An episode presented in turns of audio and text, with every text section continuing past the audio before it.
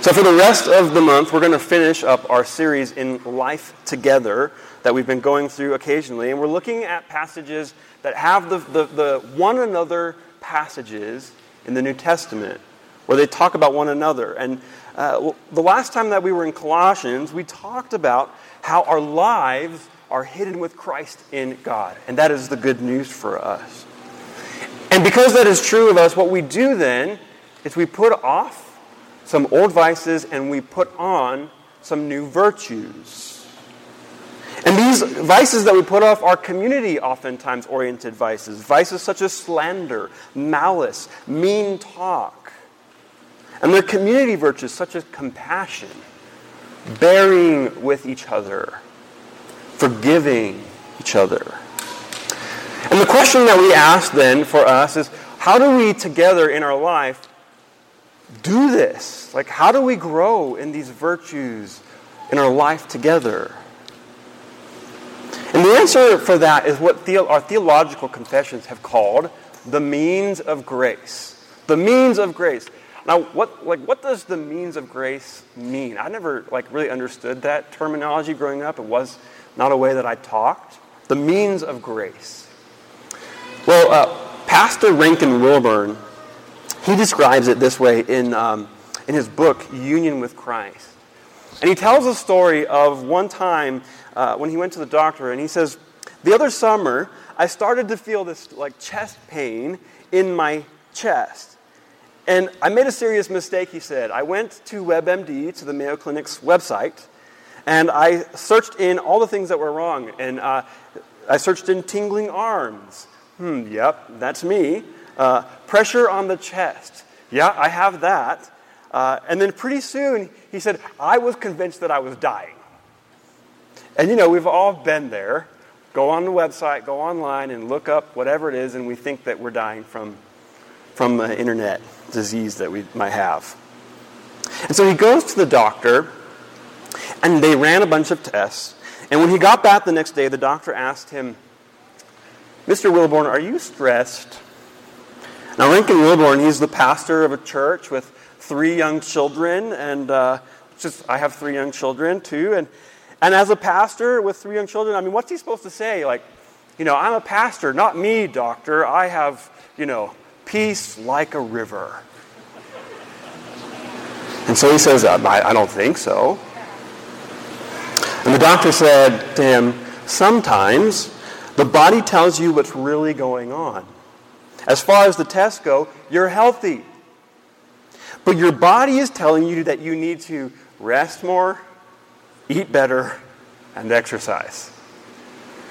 And so Wilbourne, he looks up at the wall and he sees the doctor's, you know, medical degree from John Hopkins, MD. And he, you know, so he's right back to the doctor. So you're telling me what I need is to rest more, eat better, and and exercise, and then I'll feel better. And the doctor says, Yes. You see, it turns out the means of health and feeling better are oftentimes the basics of get more rest, eat healthier, and exercise. Which, of course, we all know these things. Uh, and in a similar way, the means of grace the means of grace, such as the Word, the sacraments, and prayer, these are the means, these are the practices of our spiritual health and our growth in grace. And the thing is, we all know this. We really do. But part of what my, my purpose and what I want to do is to encourage us towards these things that we know. And maybe a distinct emphasis that you may need to hear this morning is that the means of grace are church community activities. They're church activities. You see, when we think about the Word as a means of grace to grow us, we oftentimes think of a, a very individualist emphasis. And yes, we ought to each read the Bible for ourselves but in the Bible itself, the community emphasis of the Word as a means of grace is so strong. This is what the doctor called for when we find in ourselves that we have a spiritual distress. You see, um, in this passage, we see that we're called to have the peace of Christ rule in our hearts as one body. But you and I know that each of us are prone to distress, to discord, despair, and ingratitude. Look at verse 15, where Paul tells us. He says, Let the peace of Christ rule in your hearts, to which indeed you are called, in one body and be thankful. It seems like, I think for me, and, and probably for you, that oftentimes our experience, more often than not, is that you know, the peace like a river that we find talked about, it doesn't always attend our way. The shalom in heart, in mind, in body, and the prosperity of our life oftentimes is lacking all around. And we see also here that this peace, the peace of Christ, it's in reference to the community where love binds us together in perfect harmony in verse 14. And Paul is saying that this community peace or harmony is something that we're called to because we are, in fact, one body. We're Christ's body. And so, why is it that peace is absent in our hearts personally, and harmony in the body is oftentimes lacking. Why? Why? I think it's embedded right here in this verse because the next thing he says is, Let the peace of Christ rule and be thankful. And be thankful. You see, it's three times in three verses right at this section. Paul says, let the peace of Christ rule and be thankful. And then verse 16, he says, Let the word of Christ dwell in you richly, singing with thankfulness. And verse 17, do everything in the name of the Lord Jesus, giving thanks to God. It's thankfulness that we need. Gratitude and the peace of Christ ruling in us. It goes hand in hand. Thankfulness and peace. The apostle says earlier in verse 2 set your minds on the things that are above, where Christ is, not on the things that are on the earth. That where Christ is, this is where peace is found. As the psalmist oftentimes said in the, the Psalms of Ascent, and when they were distressed, looking at Jerusalem from far off, the psalmist says, I lift my eyes unto the hills. Where does my help come from? My help comes from the Lord the maker of heaven and earth. You know, there's that, that great hymn that says, O soul, are you weary and troubled? No light in the darkness you see. There is light for a look at the Savior and life more abundant and free. Turn your eyes upon Jesus. Look full in his wonderful face and the things of earth will grow strangely dim in the light of his glory and grace. Now, we don't take this to say that we stick our heads in the sand and we deny the difficulties or, or become unconcerned with the world.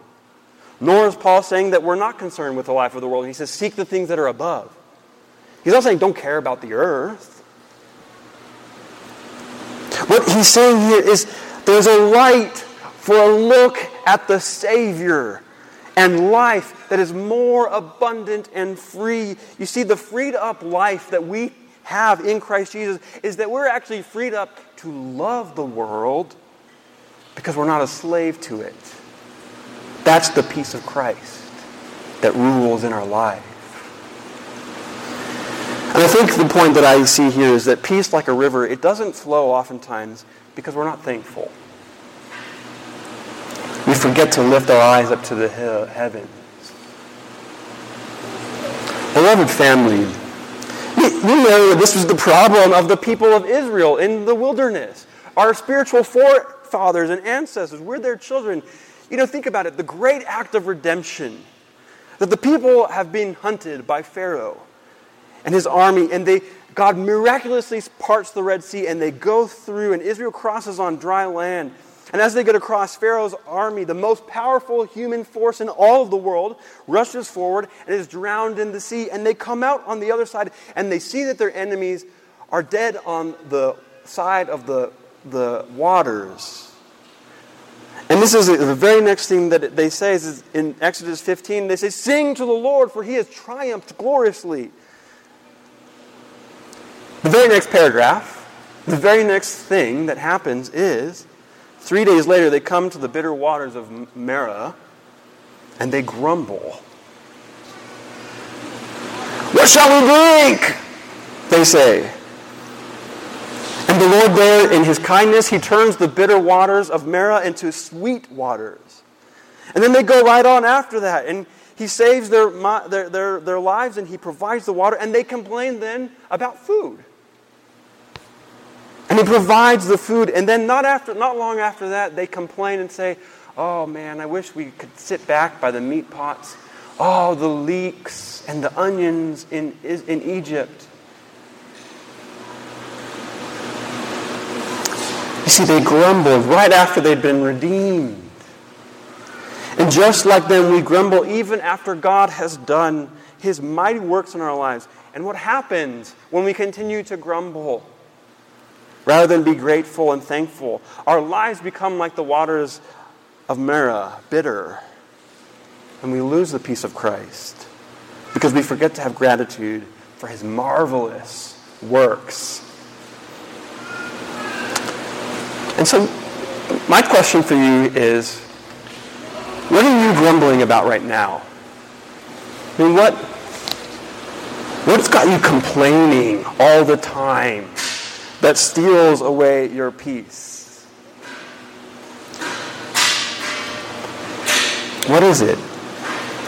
You may have heard the story I've shared before. I remember when I was in seminary and we had recently found out that Matheson was pregnant. I was going to have a baby before I got out of seminary. Not that third one, but our first one. And she was going to have to work a lot less. And we didn't know how we were going to provide. And so we calculated how much money we needed to pay rent and buy groceries and all this stuff, and it was about $4,000 that we were going to need. We didn't know where it was going to come from. We were getting anxious about it.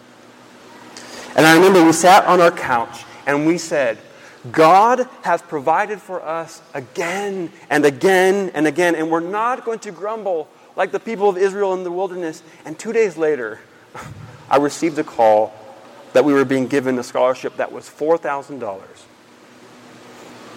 That was just what we needed. You know, three years ago, I was getting ready to start raising funds for RUF at UTEP, and we needed to raise, you may have remembered this, we needed to raise $50,000 to be in the count before we could even think about getting on campus. I was almost paralyzed in fear, and I said, Lord, I don't know how you're going to provide, but we're looking to you. And He did abundantly and exceedingly beyond what I could have imagined. And now he's even provided for a campus ministry associate in Eduardo who's going to take this work and continue it. God provides. And we're thankful. And now, even now, I think about our need for a building and, I, and the long term stability of a place, and, I, and I'm prone to feel discouraged, these same feelings, and to grumble. But I say, let us look unto the hills where our help comes from, the, from the maker of heaven and earth who can provide all that we need together.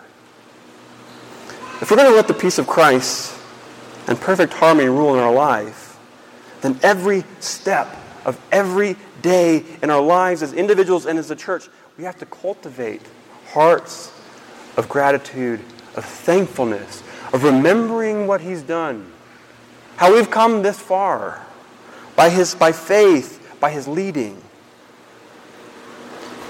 You see, we all have habits of meditating. And the question is are we going to meditate on the things that we are, are, have gratitude or the things that make us grumble? Are we going to meditate on the things that bring peace or our anxious toil? And this is me preaching to myself. But the good news here is that you and I, we are not stuck in grumbling. Because we're not alone in the struggle, in the fight for the peace of Christ to rule in our lives. We're not alone in it. Paul tells us in verses, the next verse, in verse 16, starting in verse 15, he says, Let the peace of Christ rule in your hearts. And in verse 16, let the word of Christ dwell in you richly, teaching and admonishing one another in all wisdom, with psalms and hymns and spiritual songs. You see, what Paul is telling us is that the peace of Christ that you and I desperately need, it rules in our life when the word of Christ is sung together by us, the people of Christ. When we sing the word together, you see, the imperative to let peace rule, it's parallel to the imperative, let the word dwell in you. The gospel of Jesus, what Paul is saying is that this word and peace like a river that rules, the word and peace, they come together. That's why they're called, that's why the word is called a means of grace for us. Just like we say, the doctors say, you know, more rest, eat healthy, and get exercise. So also we come back to over and over again that our growth in peace, our growth in the virtues comes from the Word. And you know this. We all know this. Yet what you must see, that you might not see, is that the Word as a means of grace is first and foremost, it is a church wide activity of the church together. He's very clear about this. It's the whole church teaching and admonishing one another. Do you see that? We can kind of see it in English, but in the Greek, it's even clearer that the, the participle, mod, the modifier of the phrase, let the word of Christ dwell in you richly, is how?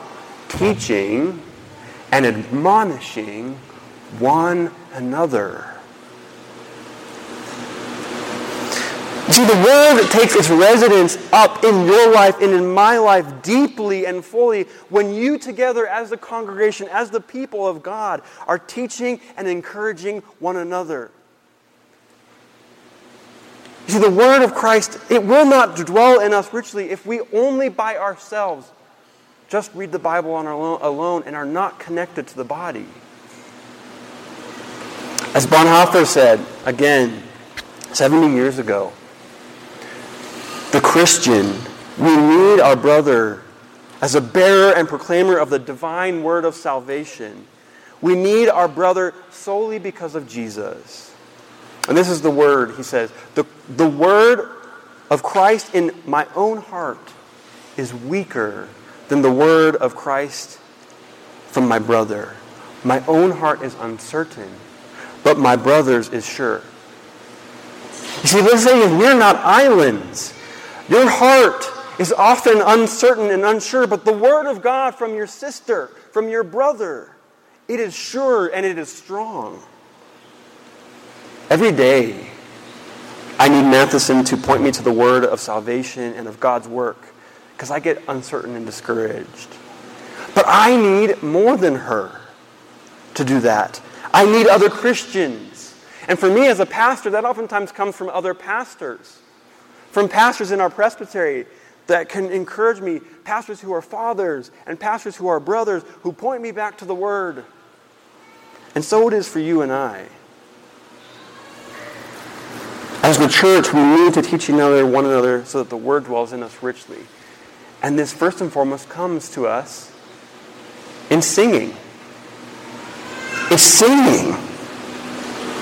This is how, we may not expect it, but this is what he says. It's from singing together the word. That the peace of Christ rules when the people of God sing the word. Notice that in verse 16. Admonishing and encouraging one another in all wisdom with psalms, hymns, and spiritual songs. Peace rules when we teach and encourage each other through singing. Singing. I think oftentimes in Reformed circles and Bible teaching churches, that we oftentimes just think of in terms of like a Sunday school class or a Bible study. And these are good things. But what God's Word tells us is that the way that we encourage and admonish one another, the way that we instruct and encourage, is by singing the gospel to each other. Singing.